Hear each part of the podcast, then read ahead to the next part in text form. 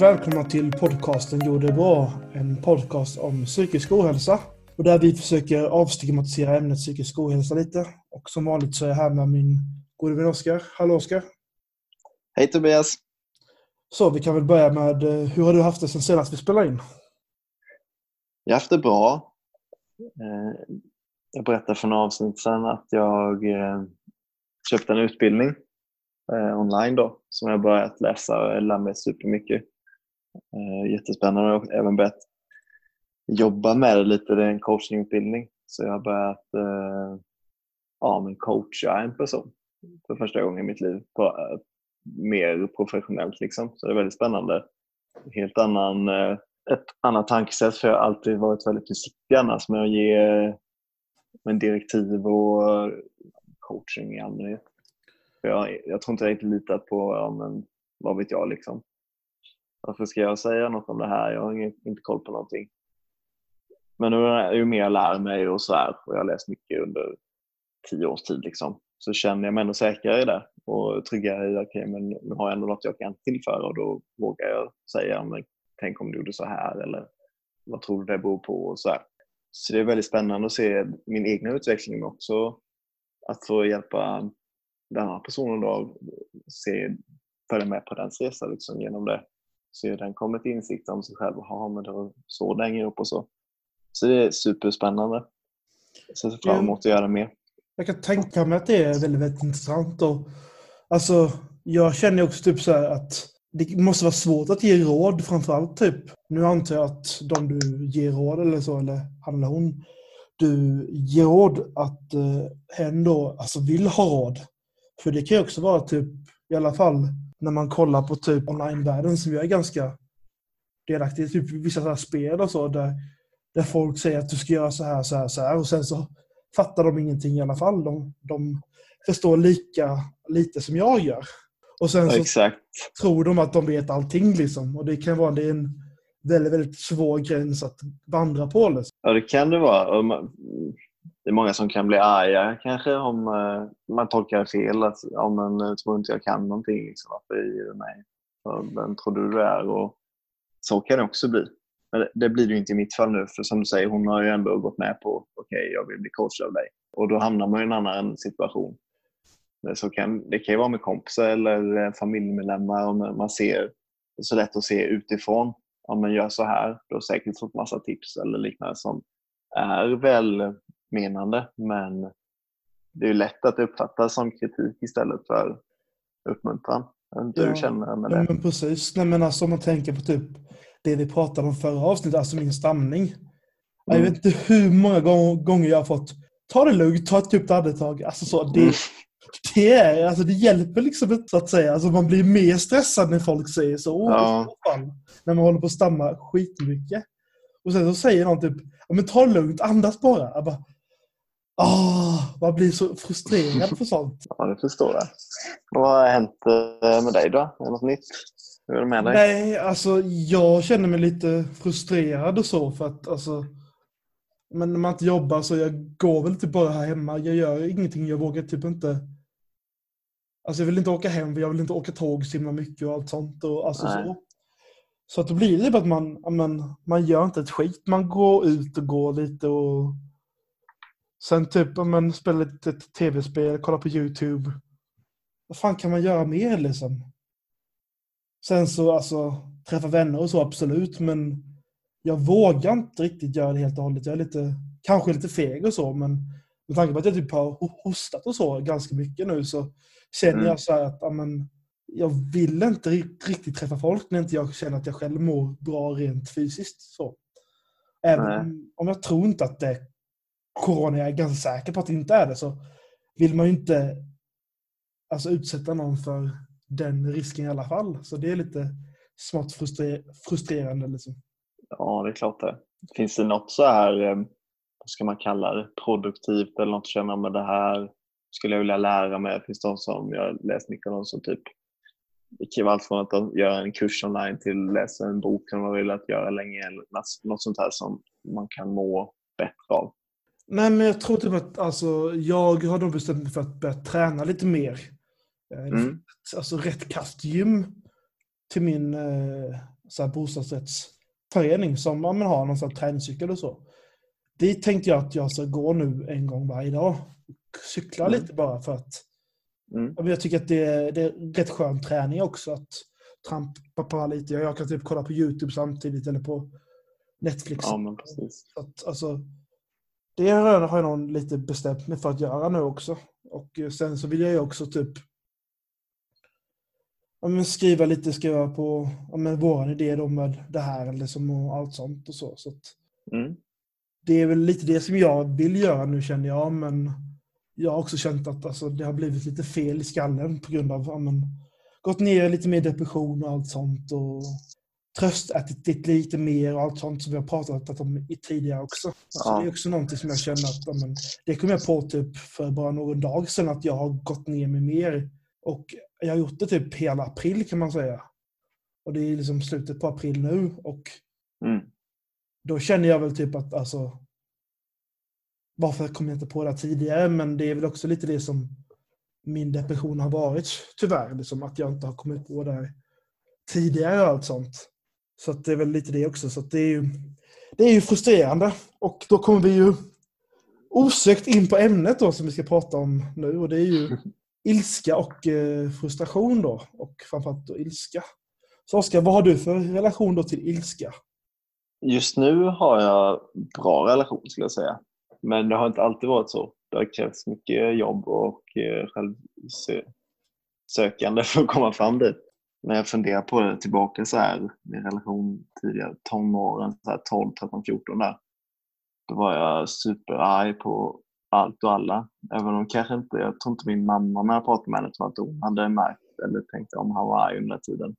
Men jag kände mig väldigt arg. Och det utspelade sig alltså i tävlingsinriktad, eh, ville inte förlora. Eh, jag kommer ihåg att vi hade så här bandymatcher, innebandymatcher typ fast eh, med landbandy typ.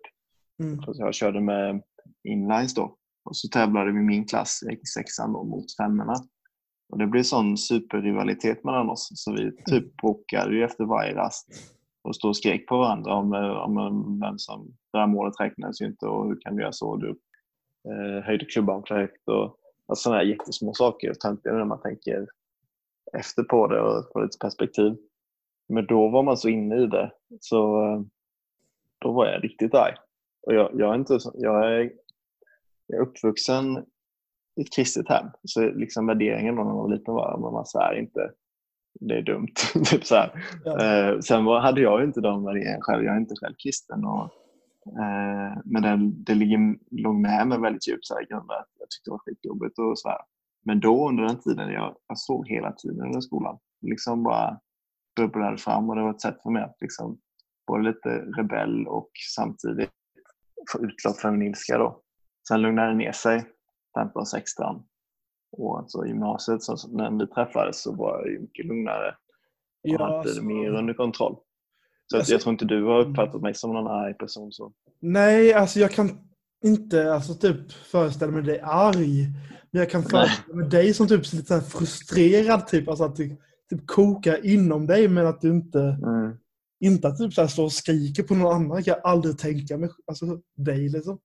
Eh, Det är nog alltså, ett smart sätt att uttrycka för jag tror jag har gjort den från början omedvetet att jag ändrade om ordet. Jag använder inte ordet ilska eller arg. Mitt, finns inte i mitt ordförråd. Liksom. Mm. Jag har nog, det, hela den känslan blir frustration eller irritation för mig. Och det blir att den taggas ner några snäpp liksom på skalan. Då är, låter det inte lika aggressivt som att säga istället för att jag hatar något som jag gillar inte så mycket. Alltså, förstår du vad jag menar? Man, man taggar ner det lite. Jag tror, inte, jag tror inte det var något medvetet från början.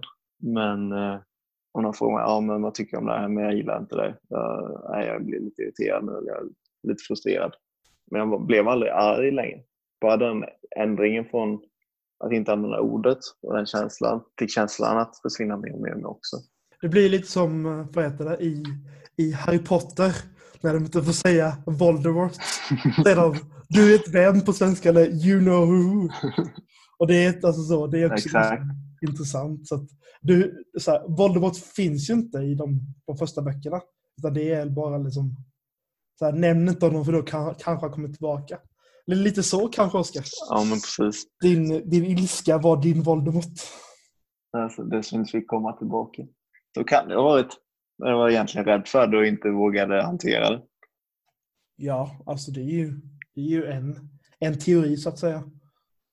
Mm. Men alltså har det, har det hjälpt dig någon gång? Alltså, alltså ilskan och så? Alltså, jag tänker på din friidrott och så. När jag var väldigt oerfaren eh, i början då så jag, tyckte jag var väldigt jobbigt på tävlingar. Och eh, eftersom jag hade väldigt dålig teknik, men det jag höll på med var då kul eh, stötning mest. sig var kasta från början. Eh, och sen blev det spjut och längdlopp och lite annat. Sen började jag springa och sen när vi träffades så gjorde jag ju typ allting. Men i början var jag kastare mest, för jag var stark och hade ingen teknik, men den kom ganska långt ändå, bara på ren styrka typ. Så då, eh, jag vet inte, min mamma sa, men bli arg då Oskar, så kommer den nog längre. Typ om jag låg tre i någon tävling. Så försökte jag bli lite arg där då på tävlingen. Det kommer ju om en liten bit längre i alla fall. Så absolut att jag har använt den eh, till något positivt där. Eh, men den har nog mer, då i den åldern så var det nog mer ett hinder från att visst om man har full koll på och full kontroll på den då under tävling. Men det tror inte jag att jag hade. Det, var bara en liten gnista kanske som jag kunde ta fram. Okej, men nu blir jag lite, lite arg och kanske tar i lite extra. Liksom. Men annars tror jag mer att det var ett hinder för mig. Och det utspelar sig nog mer som frustration och att jag inte vågade ta för mig var osäker. Och självförtroendet liksom sviktade då. Men eh, bra fråga. Jag vet Ja. faktiskt inte. Så du ser att alltså, det har mer, mer varit en, ett, ett hinder då kan man säga? Ja, men jag tror det. Jag vet typ alltså, om, om man tränar med ilska så lär man sig Mm. inte lika, lika bra liksom, för då, då är man inte lika fokuserad på just teknikmomentet kan, kan jag tänka mig. Liksom. Alltså, Nej, jag, men kom- precis. Jag kommer ihåg typ när jag stod i mål liksom, så, så typ, alltså började jag typ ga- ganska mycket skrika ganska mycket på mina försvarare. Alltså det var inte så negativt. Det, eller, det var det ibland, men till typ 95 procent var det typ positiva bara saker. Liksom. Men då stod jag och Mm. skrek där bak för att typ tagga till mig själv lite. Mm, Det, det så här för att få upp mitt egna adrenalin och allt sånt. Och, mm. Alltså, fan, det dummaste jag har gjort för att få upp mitt egna adrenalin var typ att tejpa mitt lår med så här, du vet, eh, tygtejp som, som man använder inom idrotten. Eh, så att tejpa mitt lår för att så här, mitt så här, hår skulle fastna där. Så att det skulle göra ont. Så att jag skulle få mer adrenalin. Jag tror nog, nog det är nog, nog, nog det, kor- det mest korkade jag har gjort inom idrotten. Alltså. Hur gammal var du då? Alltså jag kanske var 16-17 eller något sånt. Så, så jag var inte jätte, jätteliten. Liksom. Funkade det då? jag vet inte. Alltså, Du utvärderade inte? nej. Du gjorde det, gjorde det Jag gjorde det några gånger och sen bara, "Nej, jag pallar inte med den här skiten längre. Nej, Nej, men alltså, alltså, kan man också göra. ja. Nej, men just det här typ att alltså, stå och skrika bakom sina försvarare. För att alltså, de som vet kan fotboll, de vet att målvakter ofta ska så här, styra sin backlinje och så. För att man Mm. ser från ett annat perspektiv liksom. Mm. Eh, Så det kan ju vara bra, men om man bara skriker hela tiden.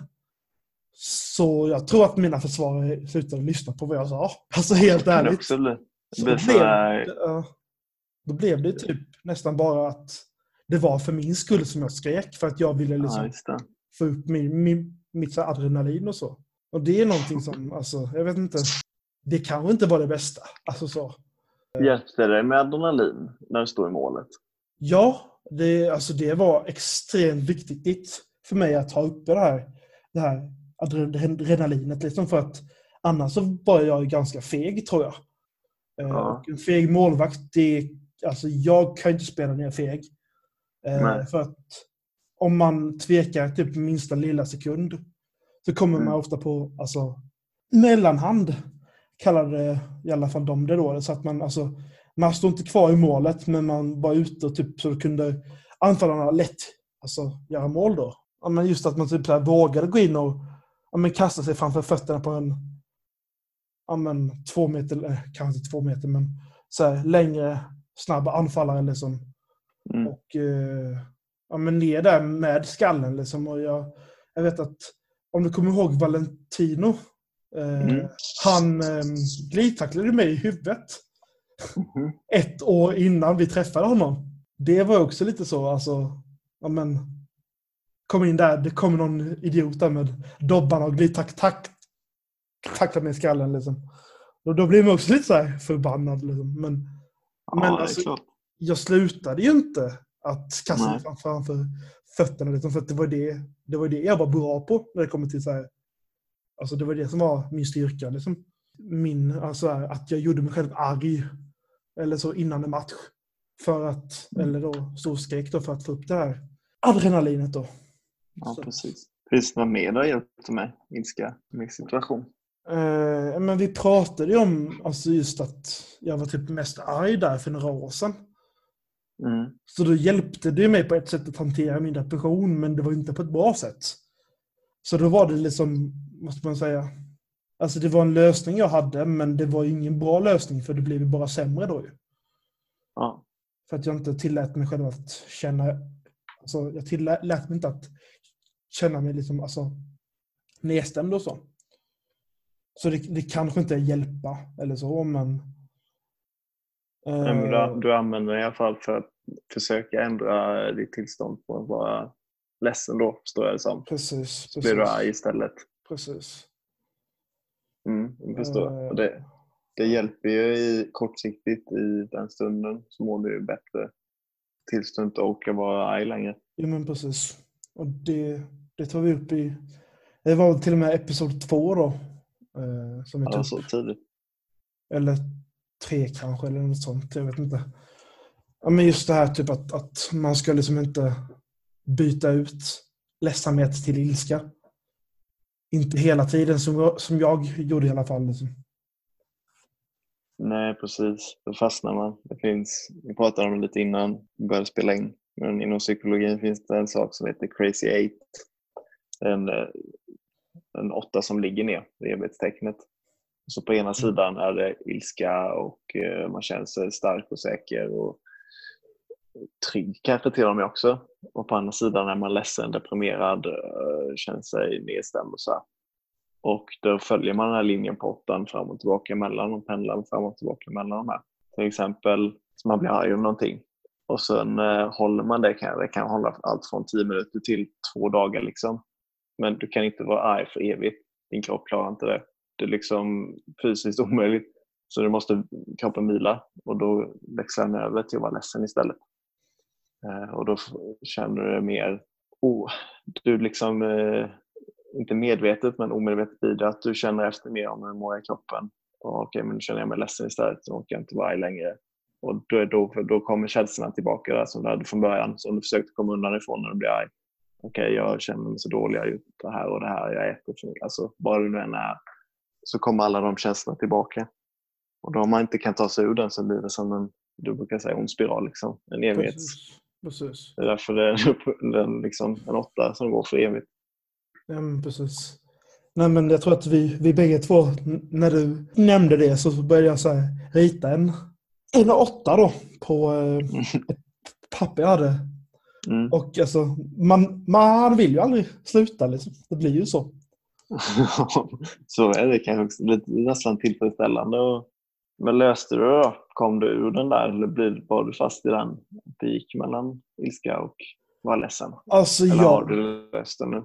ja, alltså nu har jag, jag ju alltså, lättare att komma på mig själv när jag kommer i någon sån här, ja men då är Mm. jag arg slash ledsen. Om, alltså, så att det blir en crazy eight eller en ond cirkel eller så då. Mm. Men som jag nämnde tidigare i det här avsnittet, att, att jag kom på det faktiskt. Ja, men det Mm. tog bara gå den här gången medan det har tagit längre tid annars. Liksom. Jag tror att alltså, när jag var djupt nere där så krävdes det att jag om jag skulle träffa en tjej liksom, för att hon skulle liksom säga åt mig att nu är du nere i en sån här spiral typ Mm. jag faktiskt ser det själv. Och det är också ganska, jag känner att det är ganska starkt ändå att, eller att jag har kommit en bra bit på vägen nu i alla fall. Och det är Mm. ganska, ganska skönt att se liksom. Men det kan jag tänka mig. Det, det känns ju empowering på engelska. Hittar inte ord på svenska här men Nej. det ger ju dig styrka och kraft liksom att känna att om jag klarar av det här på egen hand också. Jo, men precis. måste vara super, superskönt. Men verkligen. Men eh, hur, han, en, ja. hur hanterar du Ja. ilska, Oskar? mm, det är en bra fråga. När du blir Eftersom- arg, alltså, vad gör Mm. du då? Eller vad händer då? Eller vad man ska säga. När jag blir arg så går jag ofta in i action mode, skulle man kan kalla det. Okej, vad behöver jag göra? För jag, jag, jag tror att jag använder den känslan till att okej, nu måste jag ändra någonting här. För jag vill inte köra så här för alltid. Jag Mm. vet, jag kommer ihåg jätteväl när eh, vi skaffade vår första hund tillsammans. Och jag inte kunde någonting om hunduppfostran. Mm. Och det var jättefrustrerande och irriterande och till och med jag blev arg ibland. Liksom, ja, men jag kan ju inte det här. Eh, och eh, då kunde jag gett upp och liksom, men jag, jag vill inte det här längre och vi får lämna tillbaka han och han är för stor och vi klarar det inte. Och, alltså Mm. massa ursäkter. Men då väljer jag istället för att göra det. Och men då eh, använder jag den energin till att okej, men då får jag börja läsa böcker om hur man uppfostrar hundar. Börja kolla Mm. på filmer och så här. Och med tiden, under ganska, ganska kort period ändå, av intensiv övning liksom, så lärde jag mig då. Och det har hjälpt mig supermycket sen. I både min egen trygghet så här, och säkerhet. Jag vet att jag kan kontrollera en hund som är väldigt stor och stark. Det gör att jag kan kontrollera andra mindre hundar också. Jag lärde mig liksom, principer och så här, som hjälpte mig eh, hantera känslor också. För när du går med en hund så, så kan du inte gå och tänka på vad du ska äta sen. Och så här. Inte om det är en hund som inte mår så bra själv så, och drar Nej. mycket eller alltså, blir uppstressad lätt. Vilket vår hund var i början. Då. Så det lärde mig jättemycket att hur ska jag hantera den här känslan när jag blir frustrerad. Det är inte hundens fel egentligen. Det är bara, man kan ju se det som ett sätt att okay, nu, är det, nu får jag öva här på att hantera min egna känsla när den kommer upp varje gång han drar i koppel eller varje gång han börjar jaga en kanin eller rymmer eller liknande. Så det blir liksom snabbkurs i hur bra är jag på att hantera mina känslor. Så det, det är något jag har använt mig mycket av senaste, vad ska jag säga, så här 20-årsåldern kanske. Har jag blivit mer medveten om den processen. Jag ska inte säga att jag var duktig på det tidigare. Det tog nog mig väldigt lång tid. Och det var nog mer att jag gick över till eh, bli ledsen först tror jag. Och sen eh, kanske eh, arg då och de kopplade in varandra och sen pendlade emellan innan jag insåg okej, okay, men jag kanske ska göra någonting åt det då. Den processen var längre. Medan nu är det mer okej, okay, nu har jag den här känslan. Nu är det dags att göra någonting. Ja, nej men det låter som att du har lärt dig att kontrollera det så. För att alltså, jag känner ju att det är kanske någonting som jag behöver lära mig mer nu, så att säga. För att alltså, jag har alltid, typ när jag blivit arg, har jag börjat gråta nästan alltid. För jag Mm. blir arg och ledsen samtidigt. Mm. Det är någonting som jag känner att jag måste men börja lära mig att ja, men, ta kontroll över lite på ett sätt. Eh, nu är det Mm. inte så superfarligt eller så. Alltså, jag förstör inte saker eller så, men jag Nej. Skitförbannad för små saker ibland. Och det är ju för att jag inte mår superbra också. Och för att jag har liksom förstått att det är därför. Så då har det typ att man gått över över framförallt mina föräldrar just nu lite då och då. Så det är ju Okej. någonting som jag känner att jag måste liksom ta, ta lite mer kontroll över så att säga. Det låter väldigt bra. Det, det, det känns väldigt skönt när man vet att men jag klarar av det även om jag inte mår så bra. Men om, jag, när jag, om och när jag blir arg, om jag då vet att jag har strategi som fungerar för mig, eh, som jag antingen att jag kan lugna ner mig eller att jag kan använda den här känslan till motivation eller liknande. Det är superanvändbart och det känns, eh, man känner sig väldigt stark liksom, mentalt. Jag får eh, gå en kurs hos dig, Oskar. Mm. Absolut. Du ska vara, vara coach nu så att jag, ska, Exakt. jag får eh, komma. anställa dig tror jag. Att säga. Nej. Ja, jag tänkte en sista sak innan vi går in på hjälparpunkter. Så kan vi börja coachningen där på, på Ja, hjälparpunkterna. precis. Kanske få något tips. Men jag tänkte att ett annat sätt om ilska kan vara användbart som har visat i laboratorium, ett experiment eh, jag kommer att tänka på innan, är att eh, i första delen av experimentet då så har de en, is, en ishink, typ, en stor vattentank eller liknande med is var superkallt i vattnet. Då ska man hålla, stoppa ner händerna och hålla där så länge man kan. det de märkte var att okay, om en person kan hålla 30 sekunder genom att bara stå där och säga bara, nu klarar jag inte mer. Det, liksom, det här är min mentala gräns, jag, jag klarar verkligen inte mer. Om de då sa, nej nu vill jag ge upp. Okej, okay, men börja skrika nu, bli arg. Alltså, då blir de uppmuntrade till att liksom, stå och skrika. Mm. Vad du än kan komma på, bara stå här och kämpa på så länge du kan. Men gör det ilsket tillstånd som möjligt. Så det är verkligen så adrenalinpåslag, allt sånt här.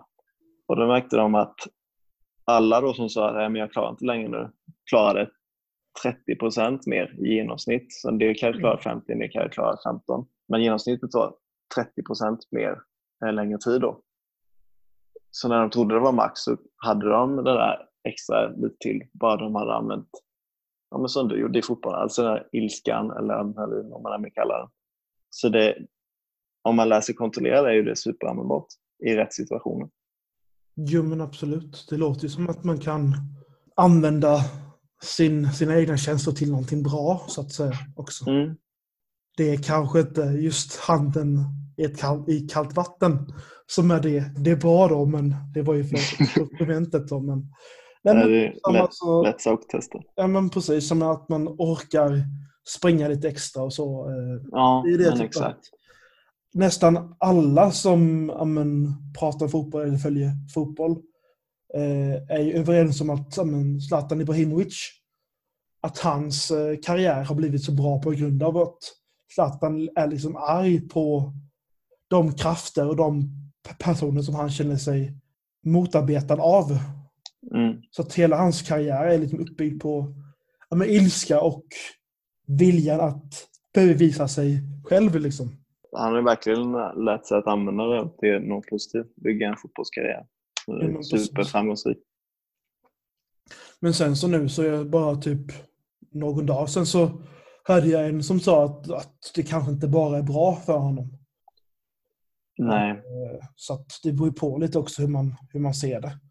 Eh, för att han kanske är lite långsint i vissa situationer. Eh, han mm. kanske liksom inte blir kanske inte blev riktigt så bra som man kanske kunde blivit om man hade lärt, att, lärt sig att kontrollera sin ilska bättre. Men nu har ju han, alltså när han var som bäst så var han väl typ en av topp fem anfallare i hela världen. Eh, topp tio spelare i hela världen. Så att alltså, det är ju ganska bra, bra karriär i alla fall. Helt okej okay ändå. Ja, precis. Jag kommer, jag kommer tänka mig att dra ut på tiden men sätta stopp i så fall innan man går in på yes. Jag kommer inte ihåg vad han heter nu, men en tennisspelare. Något sånt där. Ja. Och på, äh, vet du vem jag pratar om på 80-talet typ? McEnroe tror jag han heter. Ja, ja. Alltså, väl, alltså väldigt känd för att inte kunna hantera ilska och frustration. Ja, han tar ut det på allt och alla. Till, har hört någon berättelse, han står och skriker på sin sko eller något sånt där. Liksom. Ja, så nästan barnsliga saker liksom, som man egentligen inte gör när man är vuxen. Där. Jätteroligt bara för att han inte han kunde inte hantera om det gick dåligt i en match för då var det hans egna fel och eh, egentligen, men det kunde han inte erkänna då. Så då tar han ut på allt och all, alla andra. Oh. Eh, och han, han, det blev så illa så han liksom gillade inte att spela längre.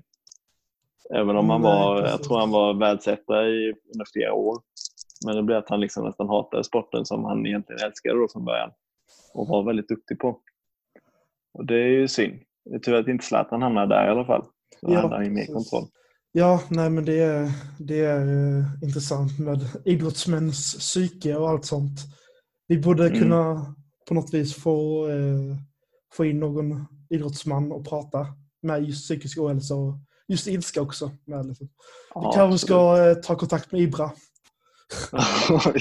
kan vi göra. Det kommer nog inte gå, för jag tror inte ens att typ, så här, de största fotbollspoddarna kan prata med honom. Han är väldigt, väldigt, väldigt stängd tyvärr. Men, ja, ja. Jag börjar med någon mindre så jag bara på. Precis. Men eh, hjälpa mm. punkterna nu i alla fall. Eh, yes. Du hade tre väldigt bra där. Ja, jag kan, igår nästan funderade lite på det. Okej, men vad kan man göra då? Eh, vad finns det för strategier och tips? Så den första jag tänkte på var att, som jag tror väldigt mycket på, är att man sätter tydliga regler för sig själv. Eh, för vad som är okej okay och inte okej. Okay. Då menar jag att sätt regler för vad är okej okay för dig att bli superarg på. till exempel eh, om någon kommer och eh, som jag har en son som ett år, om någon kommer och skulle slå honom ute på stan, alltså när vi går och, ska fika eller något, och någon kommer fram och slår till honom, då blir jag ju superarg. spelar ingen roll hur bra koll Ja. jag har och kontroll över mina känslor. Det är ju en har- naturlig ja. process. Det har du ju Man ganska, är- ganska mycket rätt till att bli också. Så att säga. Exakt.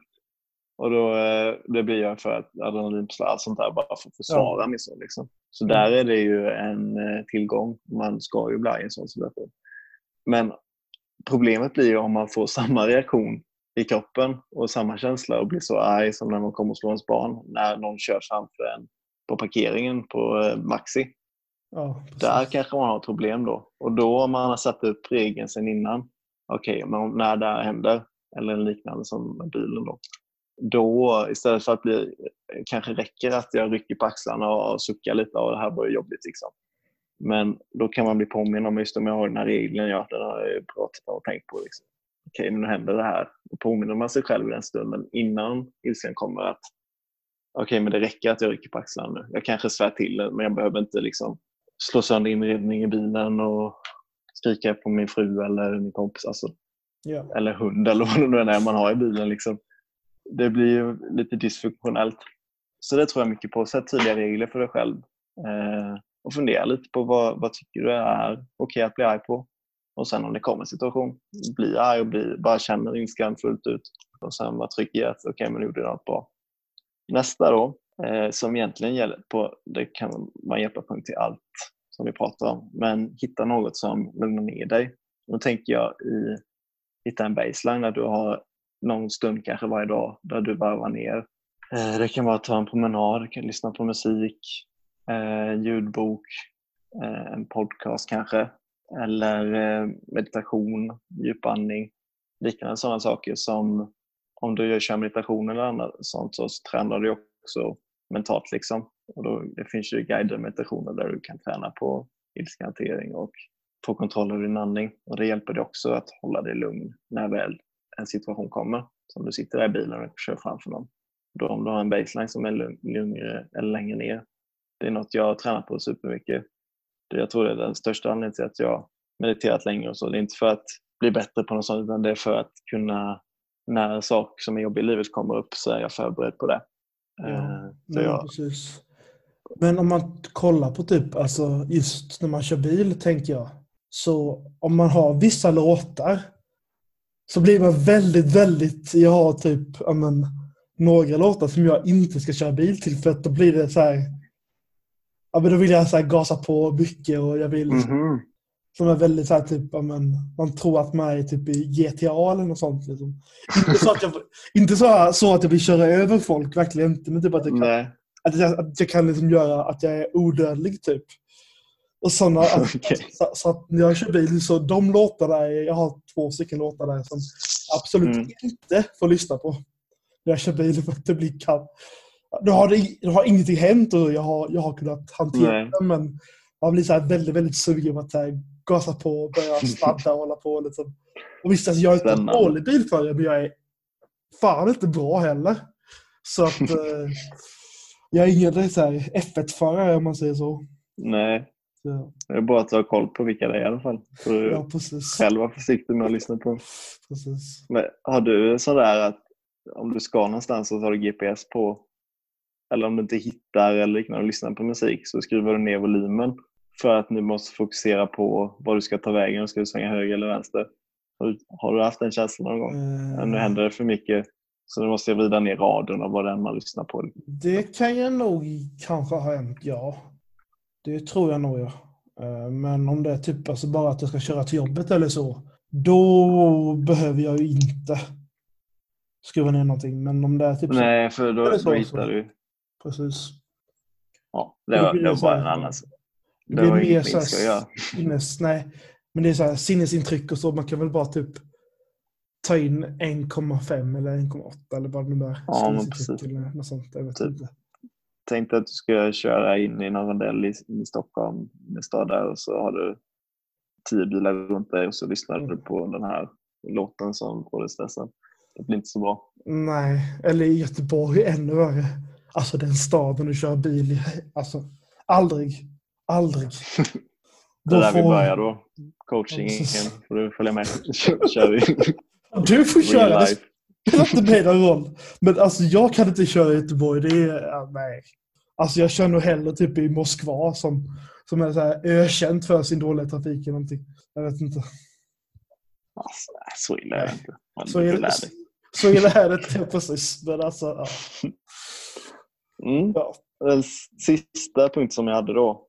Eh, vi har varit inne lite på det, men eh, bara klargöra att din, eh, din kropp styr dina känslor, även om man inte tänker på det. Och med det menar jag att du kan liksom inte bli arg. Du kan inte få känslan att bli arg om du, inte, om du sitter helt stilla och, och skrattar. Liksom. Du kan inte ha två saker samtidigt. Kroppen kan inte göra det. Så till exempel när du blir arg, om du är medveten om processen, typ tänk dig en, eh, en gammal eh, seriefigur typ, eller en cartoon, eh, så det, visar de jättetydligt när de blir arg. Då blir de liksom, puffar upp bröstet typ som en blåsfisk och sen byggs det upp och så byggs det upp. Ansiktet blir rött och de spänner sig och musklerna spänner sig. Och så till slut när det rinner över då så bara blåser de ut allting och så blir de arga. Det är, typ, det är lite överdrivet hur det funkar men det är lite likadant i din kropp också. Ilskan kommer inte på en sekund utan den byggs upp. Det kan gå väldigt snabbt om du är eh, duktig på det och van vid en käns- ilska en känsla som kommer väldigt snabbt och eh, väldigt naturligt för dig. Men om du tänker på det så använder du din kropp på ett speciellt sätt när du blir arg. Jag vet inte om du har tänkt på det någon gång? Man spänner sig, tänker blir- jag, så lite. Exakt. Eh, men när jag blir arg när jag spelar data så börjar jag typ så här, men andas lite, lite tyngre tror jag. Typ, alltså fokusera Mm. mer, att det blir lite mer... Jag vet inte, jag spänner mig nog mer i typ axlar och allt sånt också. Mm, det tror jag med. Har du tänkt på andningen någonting? Hur du, tänker du andas tungt? Säger du? Hur andas man när man andas tungt? Ja, alltså, jag vet inte. Alltså, jag andas tungt när jag fokuserar. Jag vet att eh, Mm. två av våra vänner eh, på gymnasiet tyckte att det var väldigt, väldigt kul för jag satt och typ så här, alltså andades djupt och tungt när jag typ kollade på det där fotbollssak. När jag Mhm. så här, så här, satt med så mina hörlurar så. Mm. Så bara andades jag tungt. Men det, det var typ också när jag var lugn på ett sätt. Mm, Men alltså, jag vet inte. Jag tror att jag djupa andetag liksom, men det blir exakt. man blir väl mer typ, alltså man andas väl mer häftigt eller så kan man tänka mer. Mm, Så mer så känner jag i alla fall. exakt. Det tror jag med. Jag har haft en elev tidigare där det var supertydligt när han blev arg. Han kunde liksom, okej nu är jag inte tillräckligt arg, alltså då kan han börja hyperventilera för att bygga upp ilskan i sig själv om han ville bråka lite mer. Liksom. Så det var supertydligt med honom. Han började lades, lades ner på golvet och började hyperventilera tills han var... För han har lärt sig att om jag gör det så blir jag mer arg, då får jag mer adrenalin, jag får mer styrka och jag känner mig bättre. Så han var jätteduktig på att göra det. Eh, Men det blir ju väldigt jobbigt för honom. Det hjälpte honom inte att lösa en situation, men det kändes bra att bli arg, tyckte han. Sen andades, hyperventilerade, spände kroppen och eh, började skrika typ. Så om du tar bort de tre sakerna så är det väldigt svårt att bli arg. det, Tänk på det, tänk på det nästa gång du blir det arg. ska jag nog tänka du- på, ja, precis. Tänk hur du sitter om du, säger, om du spänner dig. Det är så, så det är liksom, man kan bli provocerad av bara det om man säger om ta tre djupa andetag. Okej, men det kanske inte hjälper just då. Men om du övar på det när du inte är så arg. Okej, nu ska jag öva in här och ta tre djupa andetag. Så det, du får det som en naturlig sak du gör. Då är det sen lättare att hantera den också. Så det var de punkterna som jag hade. Sen finns det ju säkert 10 000 andra saker. Men eh, Ja, men det är tre saker man kan börja med. Men det låter bra. Det var allting vi hade, va? Ja, det var det. Då kan ni eh, som vanligt nå oss på, eller i Facebookgruppen Jo det är bra. Eh, ni kan nå oss på gmailadressen eh, jo det är bra at gmail.com. Och eh, nästa avsnitt ska handla om lite kaos. Eh, framförallt då att kaos omkring dig kan skapa kaos i själen. Men, spännande. absolut. Men då säger vi hej då. Bye bye. Hej då!